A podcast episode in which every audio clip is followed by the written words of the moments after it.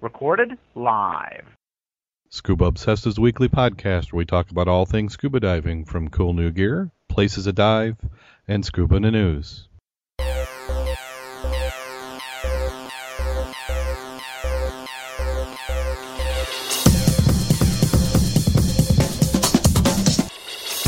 Scuba Obsessed episode 96 recorded live December 29th, 2011.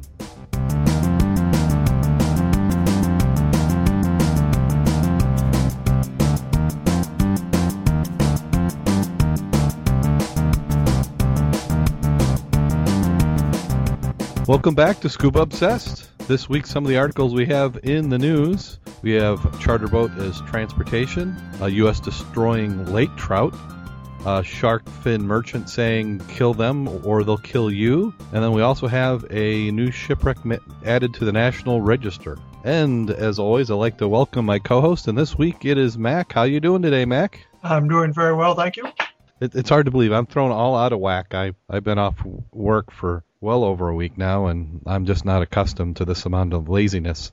But I think I'm more than capable of being this lazy. You, you mean you haven't used your off time to go more diving? Well, I didn't say that, but I'm definitely being lazy. You should be out there diving. The weather is great. Is the weather good? Well, you figure it was what 48 today. Did it get that warm? I didn't even go outside today. it, was, it was 48. Well, I know we had uh, we had snow yesterday. Yeah, when we were diving the other day, we were we had snow when we started. Uh, you actually had skim ice out there too. We did really little skim. Oh yeah, around the shoreline. So we're we're getting there. Won't be too long. I was yep. going today and organizing my pictures from last year, cleaning them up. I got a new phone yesterday, and I've uh, I'm moving everything over from one to the other. And it's amazing how much different the weather and the dive conditions can be in just a little over 30 days. Oh, tremendous. I was out over at Paw Paw today. Uh, we had whitecaps. There is no ice. uh, and we actually had some visibility. Really? So you got you got to get wet in Paw Paw? Uh, I was out there doing more looking for accesses. Okay. Um, so I did not get wet wet. It was tempting. but it was a little breezy out there, let me tell you. Yeah, we did have a little bit of wind, but it's been off or on. I mean, there's there's uh, we'll start in the morning and we'll have gale force winds, and then in the afternoon it will be all dead. So it's just that time of year where we don't know what we're going to have. That's right. So get out there and dive, dive, dive whenever yeah, the opportunity any, is there. Yeah, any chance you get to dive, you need to be getting out there and getting wet. And we'll cover that when we get to that point of the show. We'll talk about last week's dives.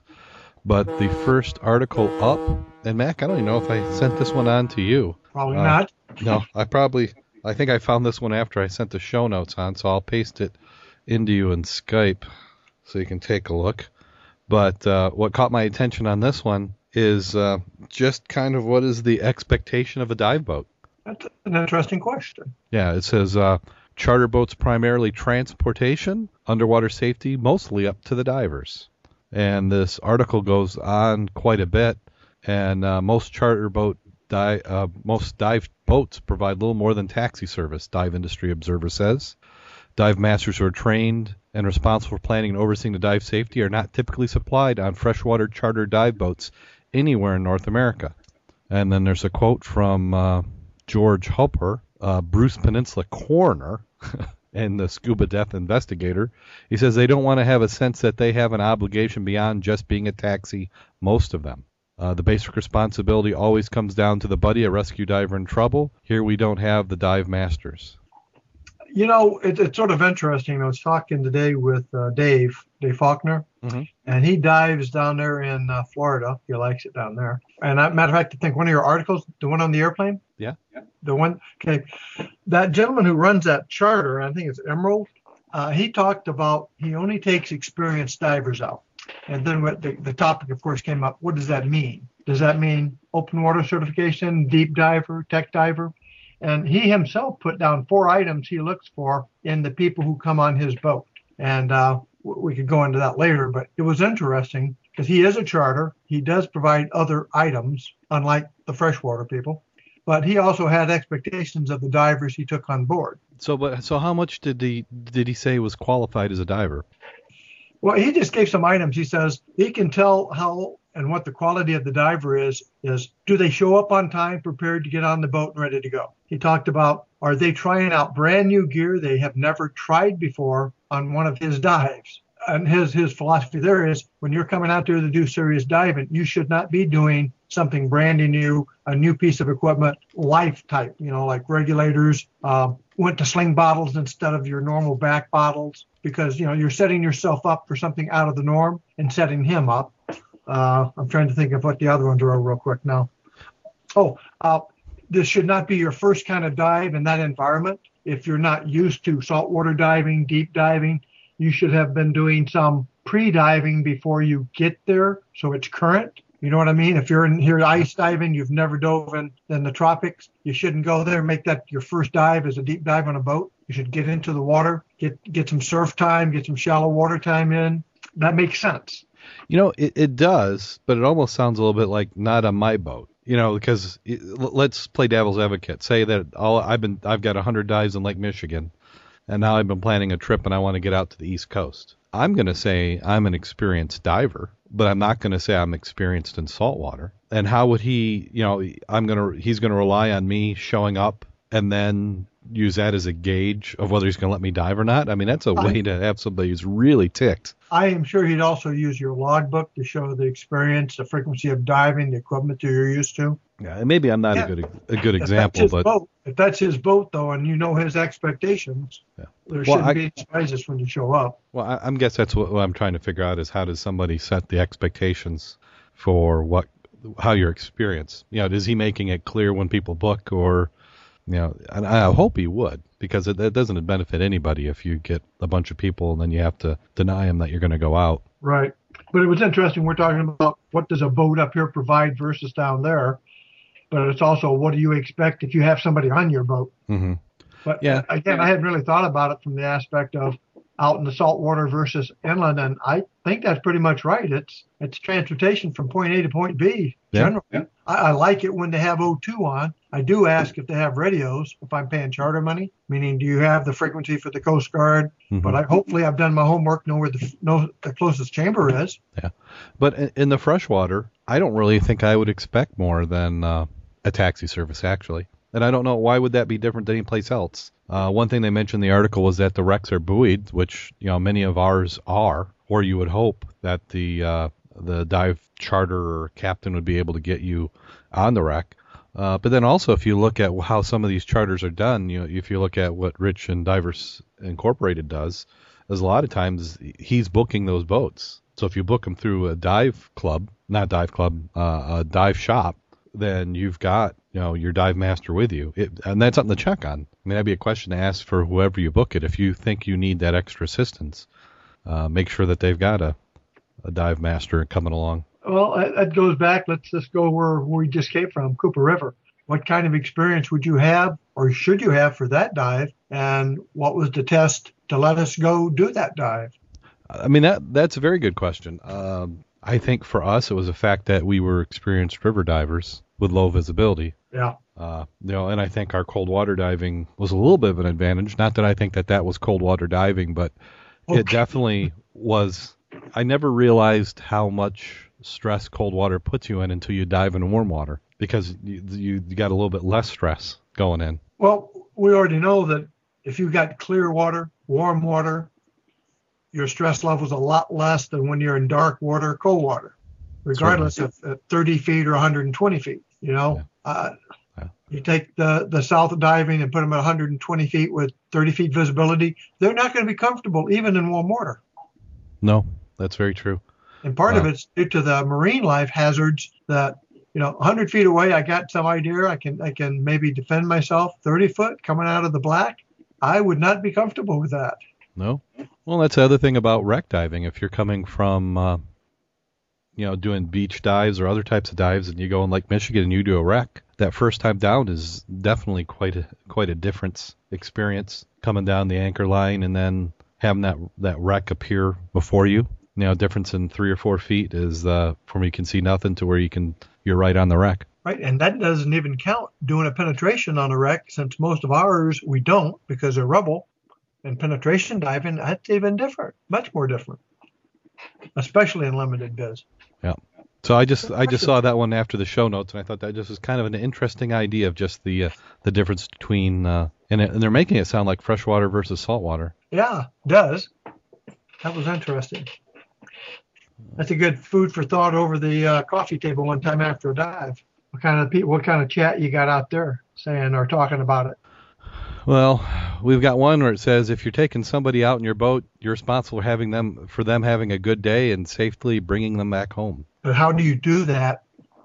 You know, Well- once they're off your boat, how do you make sure they're going to come back? Well, in that article, the one point they got they, they said is where do you draw the line? Because it seems like uh, what were the differences that the, some of the saltwater captains have have decided that they want to have that. But then also, I think it has to do with the type of divers that are coming on as to the amount of services that you're expected to supply. I think with the nature of some of the, you know, if you let's say Florida, you've got a lot of people who probably don't have more than two or three dives are coming down there and they want to go out and see a wreck. So probably for just sake of conve- uh, any sort of uh, efficiency, you have to have that dive master on those boats. I mean, could you imagine having a boat of 20 people who didn't know what they were doing, just kind of wandering around? That's Where- scary. Where in Lake Michigan, yeah, I'm stereotyping, but we'll have six or eight people on a boat, but they're all fairly experienced. And they generally know each other. Right. You know, we we come with our own dive buddies on the boat, so we've kind of worked out the the rookies going with who and the experience and you know what the dive plan is. And that's something we do try to do, though, is put newer people with older people. And I don't mean age wise. Oh, I was going to say something. I figured you would. Good questions. I'd, it'd be interesting to have a nice talk about that Yeah, with round robin talks. yeah. And, and then Jim Schultz was, was saying this kind of what we were saying before. But what if the captain doesn't think I'm qualified for the dive? What am I to do? Okay, this next one. And this is uh, U.S. is destroying 434,000 lake trout out of fear for rock snot. Uh, the U.S. Fish and Wildlife Service is destroying 434,000 four-inch lake trout in a Vermont, Vermont fish hatchery because it fears that if they stocked the Great Lakes with them, they could spread an invasive algae known as rock snot. The hatchery, which is in Bethel, was contaminated by water from the White River during flooding from Tropical Storm Irene. Rock snot is more formally known as Didymo, can overwhelm cold water lakes and streams. Lake trout have been raised for stocking in lakes Erie and Ontario. Fish and Wildlife spokesman says officials felt the rock the risk of spreading rock snot was too great to stock the fish. And then Mac, you found another article which was showing a little bit more about rock snot. I was looking at the that other site that I sent you. Yep. Uh, it, it's quite interesting. The, the picture of the one guy holding a, a handful of this is really wild. But the note here, this is, let me think, I think this is the one I had from uh, the Pennsylvania uh, Fish and Boat Commission. They were talking about here the uh, rock snot or did, Didymo can smother entire stream beds with mats as thick as eight inches and ruin just about any river or creek can be found on rocks and moving water, is often mistaken for fiberglass or toilet tissue. Unlike most other algae, it feels like wet cotton and isn't slimy. Now I'm looking at the picture of this guy holding this in his bare hand. Ain't gonna happen. that stuff looks like it came right out of the raw sewage pond there, buddy. Floaties and all. Oh, you t- you need to look at this picture. That'll turn your stomach. I think I noticed it too. And it's got a secondary picture um, in a free-flowing stream of what it looks like, and it does. It looks like loose fiberglass, you know, wet matted stuff. That's interesting. Which which one was this? Is this the one from? Uh, That was the uh, fish dot state P A U S. I think I sent that to you. yep, I've got that one, and we'll also paste That- it in the, the chat room. That, that's interesting. But like we were talking about earlier, the decon for that is quite interesting. Uh, you got to freeze it totally to, to kill it, that or totally dry it out. But it said it can survive for months if it's slightly moist. And if it's non absorbent, you're basically going to decon it with bleach or hot water above 140 degrees. If it's absorbent items like waders, felt on the inside, you have to get the hot water up to, uh, let's see what it says there hot water plus detergent above 113. Uh, soak for 40 minutes in hot water above 113. Sounds like it's hard to kill. And like you said, soon as you put a boat in and that matting on the rails gets that stuff in it, every time that guy puts his boat back in, he just helped infect something. Yeah, I just don't know how they're going to stop it. I'm I'm I'm all for trying, But that's a massive education that they have to do. I mean, that's way even even way beyond uh, what we went through with zebra mussels. Yeah, I was looking to what they say about inspect your boats, blah blah blah. They don't mention the trailer whatsoever. Yeah, yeah, because the trailer is going to be the, your point of contact. I mean, that's what's getting dragged around, and you know, you can take and sterilize that in your local uh, U-wash with a power sprayer, and you're never going to get between the boat and uh, the bumper. They're Yeah. what they're going to have to do is they're going to have to regulate the type of trailers that can be made to support boats. That's the only way you're going to be able to do that. And I'm I'm I'm thinking of all the stuff you've got the you got the nylon rope that you winching the boat onto the trailer with. You got that all coiled up. You know that traps some water. Yeah, Gosh, yeah, I, I just don't know how we, we fight some of this stuff. yeah. They're even talking about how you dis disinfect your bait wells, your building systems, your cooling systems, your decks, uh, and when you're using this bleach solution for at least 10 minutes contact time. Wow. Most people don't let stuff sit like that for 10 minutes. No, no it's it's. Too, I mean, yeah, Well, I sent you the other article. It says most people didn't realize it's been around since the 1800s. It's from Northern Europe and it migrated. They talked about from in Canada. It was there back in the 1880s. And we didn't really notice it here until 1990. And now between 1990 and now it's coming rampant everywhere. yeah. Just it, it seems like the, you get a year and stuff like that just takes off. In this next article we have, uh, you can you can tell that the uh, awareness on shark finning is starting to have an impact when you get people in the industry taking up uh, crazy ideas. Uh, one shark fin merchant was saying you must kill the sharks or they will kill you. I mean, how's that work? That shark is, uh, you know, he's going to catch a taxi and head over to your house and knock you off. I don't know. Did you read the, have you seen Sasa site lately? No, I haven't. or I think it was on Facebook today even, he had a comment and there must have been coming from this. And he had some figures, and I don't remember them exactly, other than it was something like there's 43,000 plus accidents happen while sitting on the toilet, yet something of the neighborhood of only 16 shark attacks. Yeah. Saying you're really making proportional about what the problem is out there. It ain't sharks, it's your toilet seat.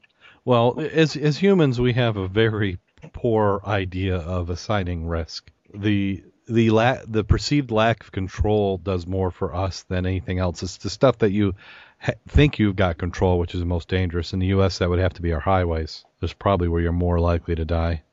And I think slow, closely after that, it's slipping and falling in the bathtub or down steps. Steps is a big one, falls. But this one, uh, this is uh, let's let's go through the article a little bit. Uh, this is Kwang Hong Kaiwan, owner of Sharks Fin City, a dried fin wholesaler in Hong Kong Island, made the claim. He also believes that his industry is a prime target for certain glu- groups, including Greenpeace, out to disrupt the shark fin trade. Um, I think he's probably right. I think uh, Greenpeace and many others are out to shut him down. Uh, what he's worried about is that the Peninsula Hotel in Hong Kong has uh, decided that they are going to take shark fin off the soup as of off the menu as of January 1st of this year, and because the owner of that uh, hotel chain owns many other high-profile hotels, he's worried that it's going to go to all of them. And then if the prime elite hotels take it off, then he thinks the rest will follow. Is he talking in, a, in the States, in Europe, or in Asia? Well, I think he's talking about in Asia because uh, in in the states it is getting rare. I mean, there's been a few places that have had it, but I think there was one hotel in Las Vegas that still had it. Uh, but I, I think it's getting more and more rare in the U.S. But this is Asia, so the concern is is that it's in his own backyard where it's uh, people are starting to question it, and they just have unsustainable fishing practices. You can't, you know, take a shark, rip off its fin, and that's the only thing you use on it. Um, so uh, he goes on further saying that the sh- the talk about the shark, the sharp decline in shark popul- population is rubbish. Dismisses research is showing an eightfold jump in threatened species since 2000, uh, which is according to World Wildlife Federation. About 10,000 tons of dried fins, about half the world's supply, are imported and traded the west end of Des Voeux Road. Uh, so, but the real reason why uh, uh, he says later on is for some people in the older generation like me, we depend on selling shark fins as our source of income. So, you know, like they say, follow the money. Yep. And I, I was curious, what what does that cost to begin with for shark fin soup or something? It's a hundred dollars a bowl, U.S. Yeah, it, it's not the normal person going to get that. I don't think. No, but the thing about it is, it's kind of like anything. Uh, I'm you've got probably the primary trade, which is going to be in the restaurants, but I'm sure a lot of people are able to capture sharks on their own and make their own soup. Yeah. Well, the black market on on shark fin is going to go up when they start to bar it from the other people. I mean, if they got the money to pay for it, somebody's going to go out there and supply what they want. That thing that uh, SAS had, he said 1996, 43,687 people were injured by toilets in the U.S. Only 13 were injured by sharks. Time to reevaluate what you're afraid of. Yeah. And then as a secondary, he was also using, according to the Florida Museum of Natural History in 1990, there were 853 bicycle related fatalities in the U.S., but how many sharks attacks in two, 1990? There were zero. Therefore, riding a bicycle is more dangerous than swimming with sharks. So obviously, he's for the don't eat shark soup. And that's Yeah. what his last comment was don't eat shark fin soup. And then from shark fin soup on to other things that I I would love to eat. Um, this is just a short article, a sugary rum rub down on Nevis. Um, and what I thought was great about this is they, is they relaunched the Four Season Revo- Resort Nevis. It had been closed for two years following Hurricane Omar. Uh, I guess they've got a new chef there, Andreas Donnerbauer, who is who will take scuba certified guests to pluck their own spiny lobsters from the sea, and then he will uh, cook everything up, and they're calling it dive and dine. I could do with the lobster, man. I mean, that's that's the way to go. I thought you were in this part over here about where they was talking about his therapist Nikki started with exfoliation, coats the skin with glaze of local rum, ginger, and honey. no, I missed that part, but I was thinking more about the diving. But I, I guess a an after dive rub down with rum and honey wouldn't be too bad. Mm. Now that you get to drink the rum, Uh, didn't say that they're coating their, their body with this one. Well, that's, I guess Now, that's okay go too. to the second article, they talk about now booze may be dubbed liquid courage, but what's it done for you other than make you wretched the day after? But there's some little parts in here about uh, alcohols as skincare, moisturizers, and thickening agents. Hmm. It almost it almost seems uh, like uh, sacrilege to to go and just waste all that alcohol, but I, I guess. Medicinal purposes, I'm sure. Oh, certainly. And then here's one. I, I was looking at this this boat, thinking how great it would look underwater. I'd like to dive it. Yeah, I'm up in Washington, right? Tacoma. Yep. But you notice, raise the millions needed to restore. That's the key word right there. In this day and age, where are you going to get the millions? Yep. The ferry Calcalica. Is that a, how many L's?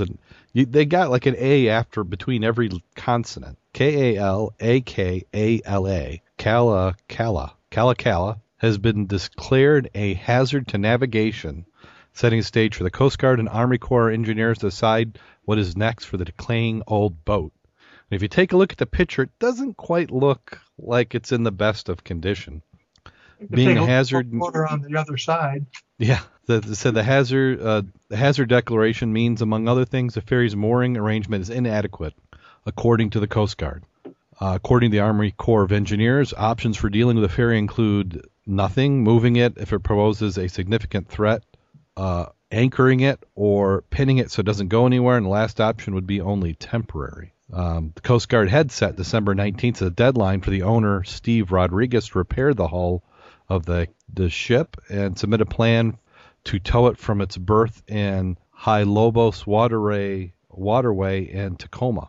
Rodriguez appealed the Coast Guard order, but appears but the appeal was rejected this week uh, due to its advanced degradation, the ship's hull, and lack of reliable dewatering equipment, which I assume means uh, sump. Yeah, or, or an offshore type. Yep. We rejected its appeal and it wasn't sufficient, and there was no evidence, new information of anything's been done. Rodriguez could not be reached. Last week, he said he had sold the ferry to an anonymous out of state buyer who plans to restore it. He hasn't given the Coast Guard the name of the new buyer, nor has he provided any evidence to the Coast Guard. The 276 foot Silver Ferry with sleek lines sailed to Puget Sound from 1935 to 1967. After its ferry days, it became a fish processing ship in Alaska but was abandoned towed back to Washington in 1998 with the idea that it'd be restored, but nobody came up with the money to do so. So that's been sitting there for 14 years. You see the item on the side where it said vote? Yeah. The option they said is to restore her to original condition. Number two is fix her up, making a casino out of her. Three was sink her someplace somewhere offshore and use as uh, part of a dive park and take her out to sea and sink her. Well, you know, the thing is that I'm going to say by the that vessel to me screams asbestos. Well, that's why you were taking her from point A to point B and she accidentally sinks on the way to part B. Yeah. Yeah, because it's a beautiful looking ship. I mean, it's a it's a classic architectural design.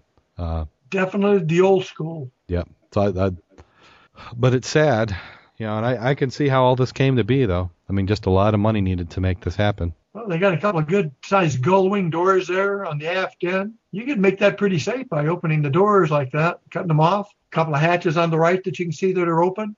She'd sink pretty quick. Yeah. Well, the interesting thing is I, I, I clicked on the vote, and uh, guess what had the most votes at 45%? Make a casino. No, it was Sinker. so, uh, Had a local Indian tribe out there. Maybe they could take her, make a casino out of her. Yeah, I don't know if they require, if they do like we do in the Midwest, where you have to, you do a lot of the casinos, or used to have to do a lot of the casinos as a riverboat. Oh, did you read the comments under it? I just started scrolling through there. No, I didn't. Ah, some of those are pretty interesting, but a lot of them say the same thing. Take her out in the sound, let her rest on the bottom. Take her up to the Salt- Saltwater State Park, sink her there. Yeah.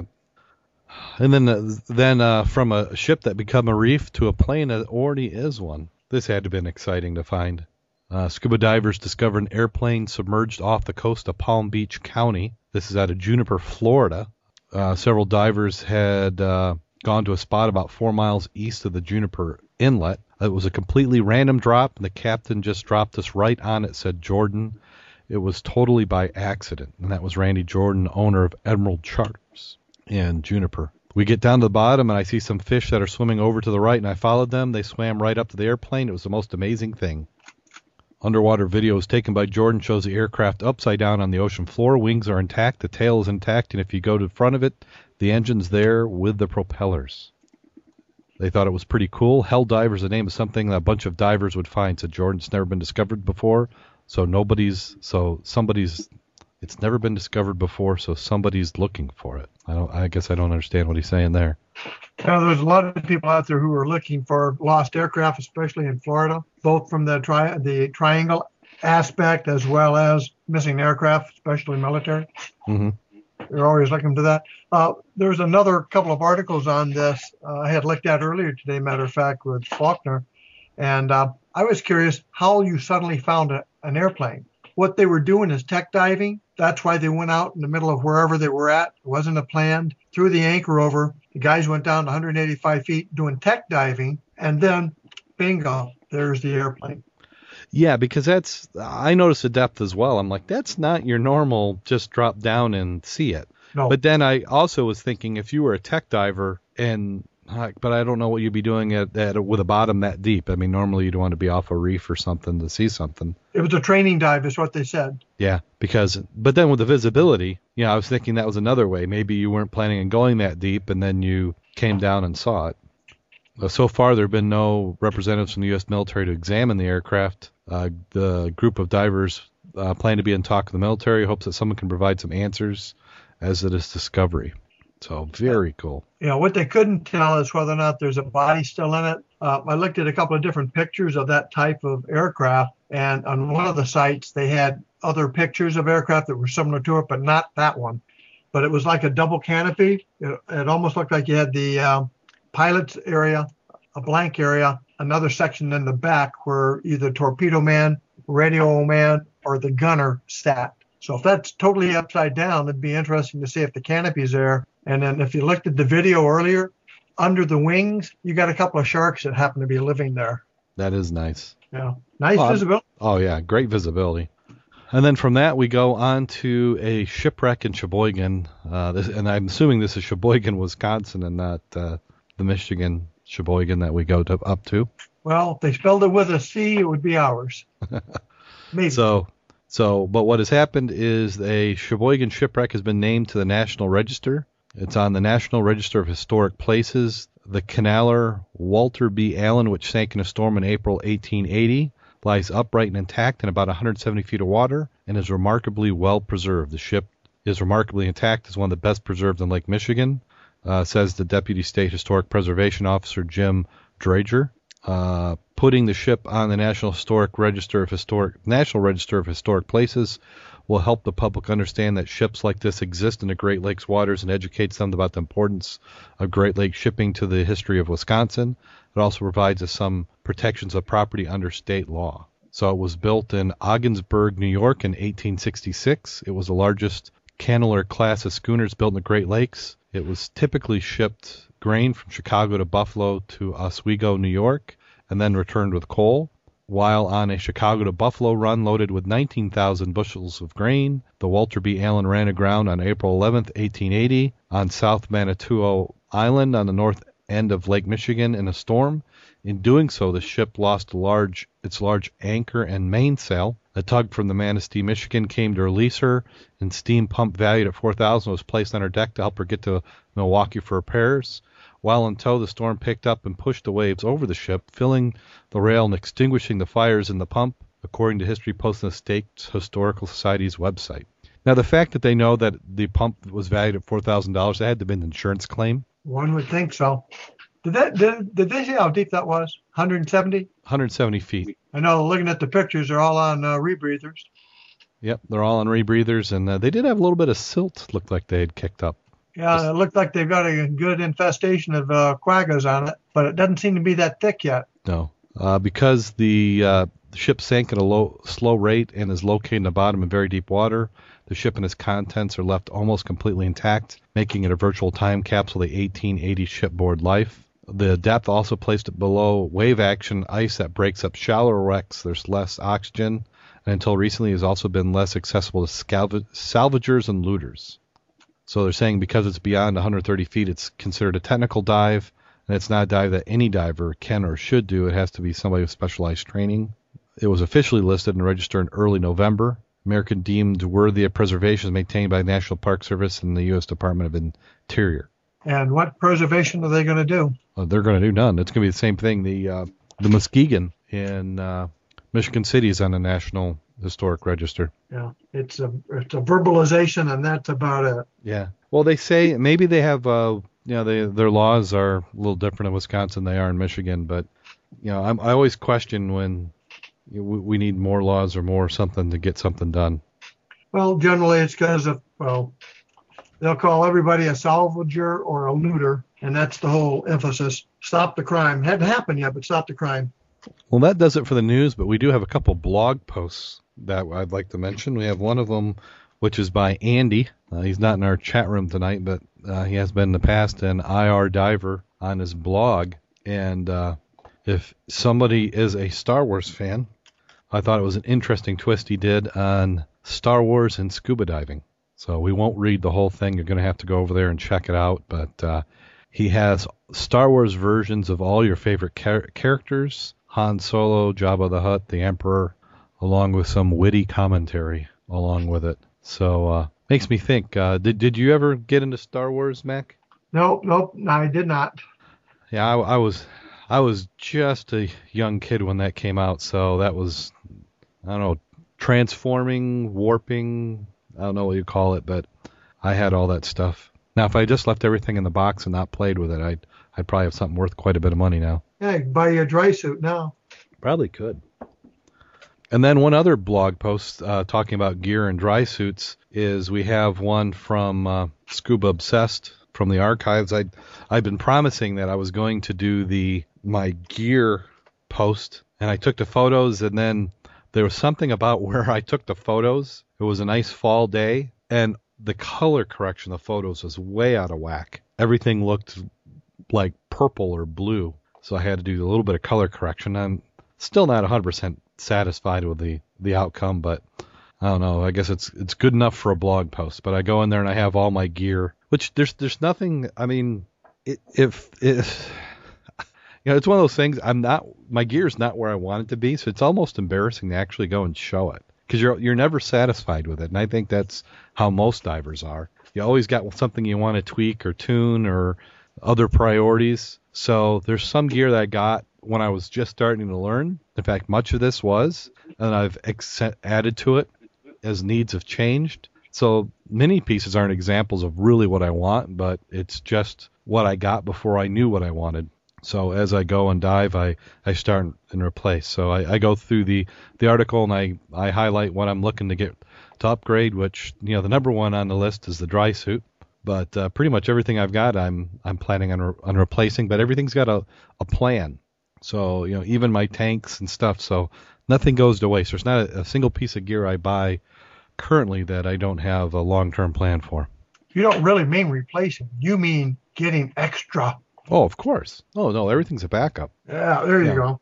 Yeah, I've got two sets of gloves, two sets of boots, uh, you know, dive lights, but you, just have to keep adding to it. Then you always got extra pieces. Yeah. So that does it for the news for this week. And then uh, we've had some interesting weather. How's the river been looking? Pissy. Really? Let me rephrase that. It's still dark and gloomy. Uh, right now, I'm still leaning towards doing the New Year's dive over at Singer Lake. Uh, we did have an outsider give us at least five foot visibility. I just had eight or nine, but he was more conservative. Uh, it still was chilly, but uh, I think there's less hassle with the current. I will check it one more time tomorrow and then make the call. So you- you're still holding out hope for a river dive? Yeah, but not a lot. What I was thinking, though, now that we bring that up, uh, we do a New Year's dive at Singer, and then since uh, you probably got the email I sent out that they're not going to have an organized dive up in Holland, we could do a river dive on that day. Hmm, that's an option. I'd feel more comfortable with newbies out there in the in the daylight as opposed to the nighttime. Yeah, yeah, because I was kind of dreading the drive up to Holland actually, because uh, I think I talked to Jim Kleeman just before the show, and I think he's planning on on doing the New Year's Eve dive, and I think I've just about got it cleared to where I'm going to be able to do the New Year's Eve dive. Excellent. if So- the lake was good, we could do a pier dive. That would be nice to do. on the da- on the daylight. Yeah. That'd be interesting. I, would like that. Yeah, if it wasn't Huh. too bad, either we could do south or north pier, depending on which way the, the wave action was or was not. Huh. That's cool. That's a that's a good idea. So, but in preparation for it, last week we talked about the dive that you and I had done in Singer Lake, just to kind of scout out the site since we hadn't been there in a little bit. Yeah. And then you got another dive in this week. Yeah. And who who were you able to get with you? Uh, well, we had Mary Beth out. We were uh, trying to get something that wouldn't leak around her head so she wouldn't get brain freeze or at least not get it as quick. So at least we resolved some BC issues. And uh, she's doing a lot better now with full gloves, being able to get the fins on, even in the cold water, and lock them.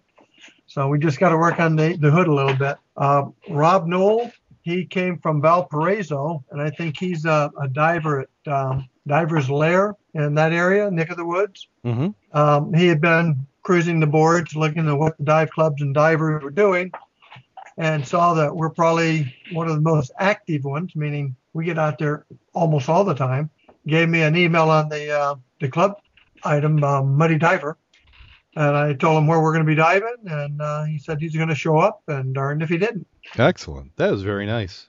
Yep, It's nice. Uh, and then, you know, as always, I think it's as much fun to go out and have the coffee and soup afterwards because we had Jake, who was also acting in Shore Sport, and uh, Richard Curtis came by. He's been at the last two. He's just chomping at the bit to get wet. So this is his, his aspirin, so to speak, since he can't get wet yet. And he's coming to help us. But it, the chats afterwards are really fun. It. I I agree. Now was uh, the Singer Lake any different from the week before? Uh, I think the visibility was a little better. Oh, excellent. Uh, I still went to the right. Um, he tagged, and we found uh, I think it was um, an anchor, uh, one area that the guys must have been fishing in because there's a number of beer bottles under us. Uh, found one nice milk bottle, small one, uh, arrow. Believe it or not, nice arrow. Nice Fletcher still on it, point. Um, he had a real good light, so we fa- came across some hollowed out logs. He was looking at it, and there's a huge catfish in one of them.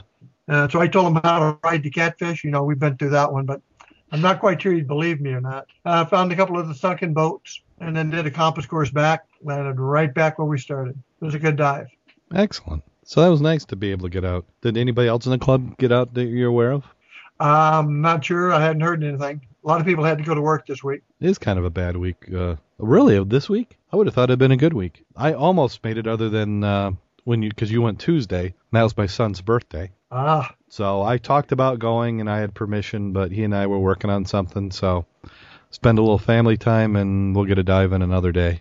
well, I did find out the uh, ice shanty. I put that back up since we had snow and stuff uh, Tuesday, Uh huh. and I had to keep it that 50 foot away from the intakes for the fire lane. So I was under sort of an overhang of a, of a tree that was just dripping water when I realized the roof of the shanty is not waterproof anymore. Ooh. So I had to toss one of those yellow tarps on it.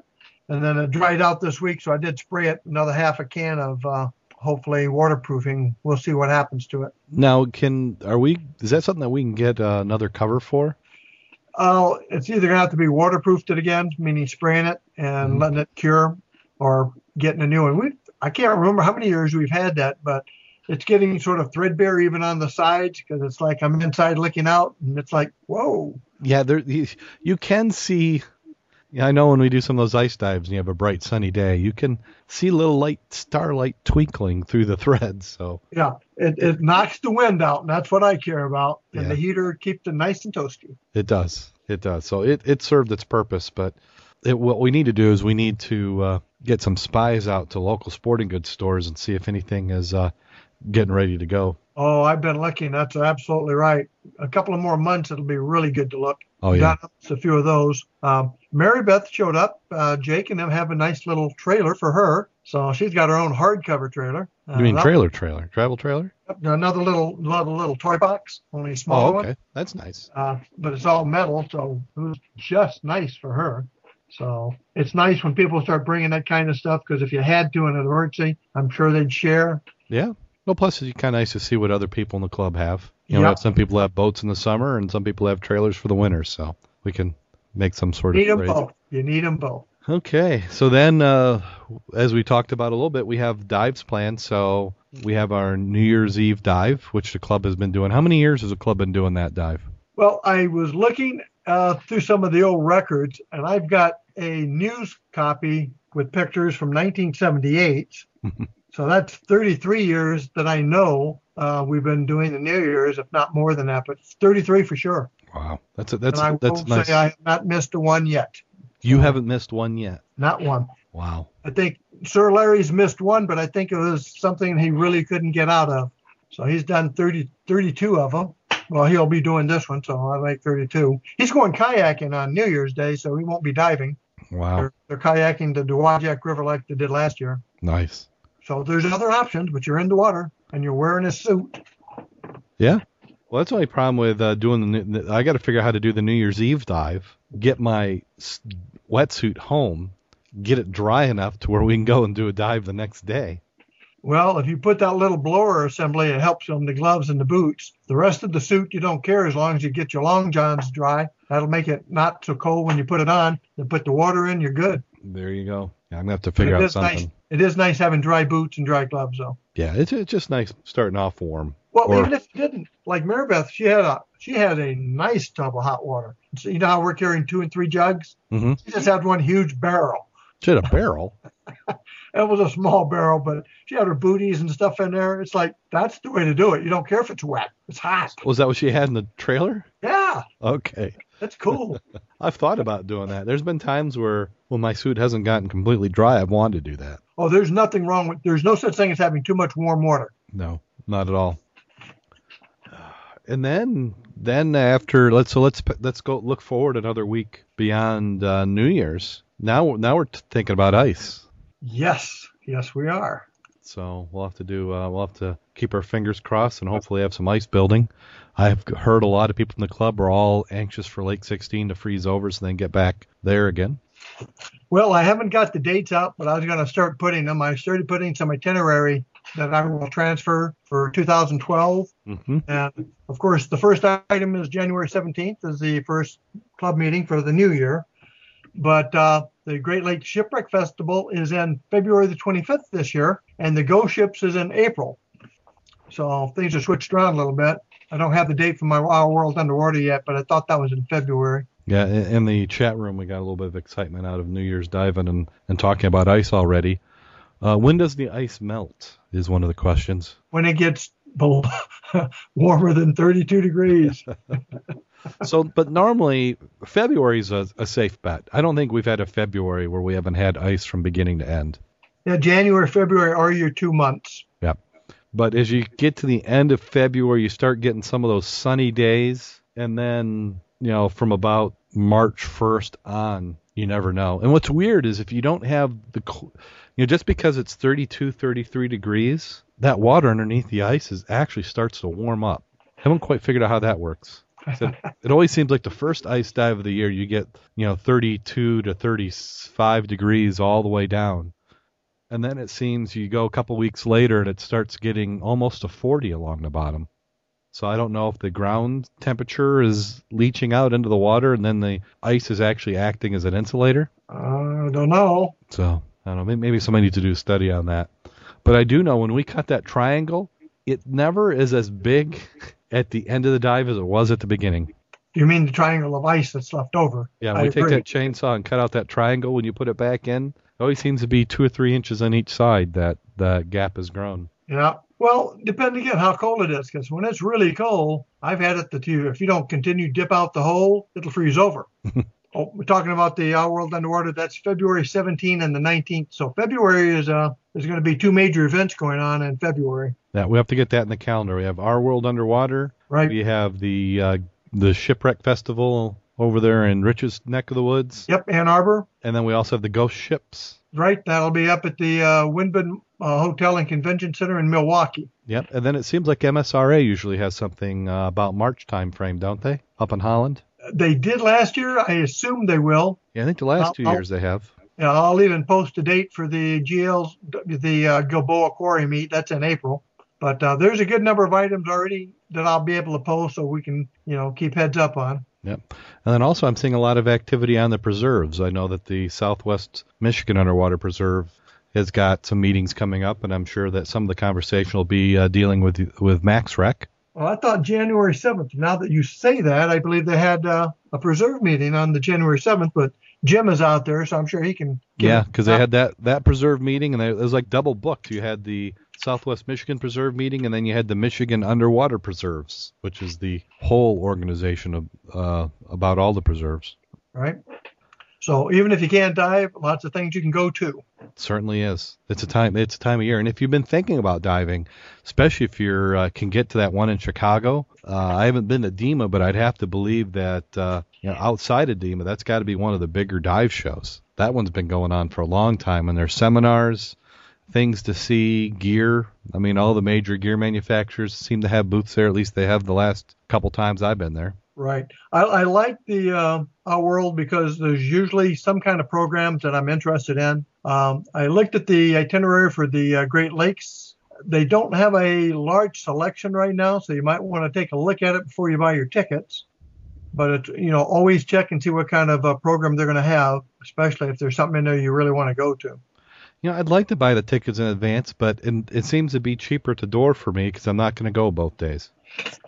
Seems Are like you if you're talking going to about our world, are you talking about any of them, you know, mo- most uh, of the shows, or at least the multi-day shows, I should say, most of the multi-day shows, if you're not going to go for both days, you can't buy a single day ticket in advance. So, yeah, Yeah. and most of them are really Friday, Saturday, Sunday. yeah, and uh, I don't, I'm just not going to take that much time. Plus, I mean, I guess, I mean, and, and we're scuba obsessed, but I, you know, to me, that is a that is a lot of. You really have to like the seminars.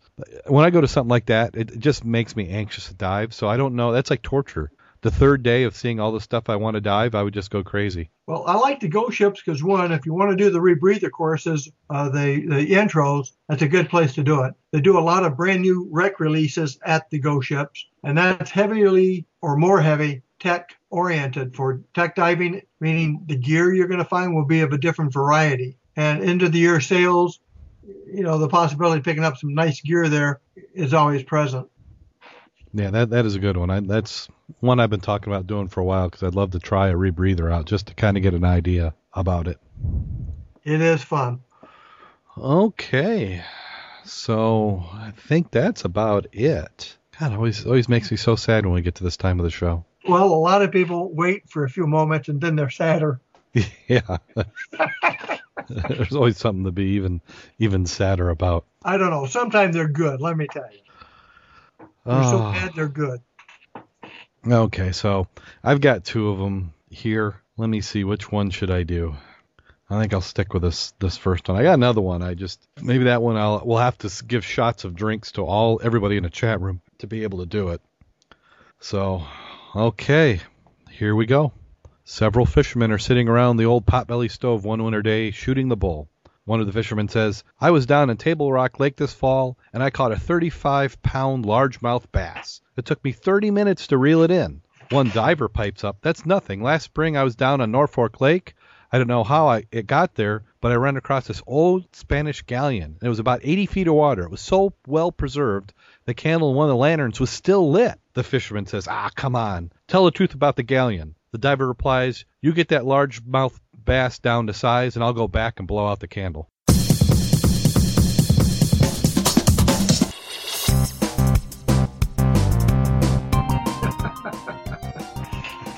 Fisherman and a diver telling tales. I don't know. That's kind of something. It's a kind of a dangerous combination. yeah. But you know how those fishermen exaggerate. Oh, yes. of course, we would never do it in diving. You know, visibility. Yeah, course not. no, I mean, everybody agrees on what Viz is like. Yeah. So until next time, go out there and get wet. And stay safe.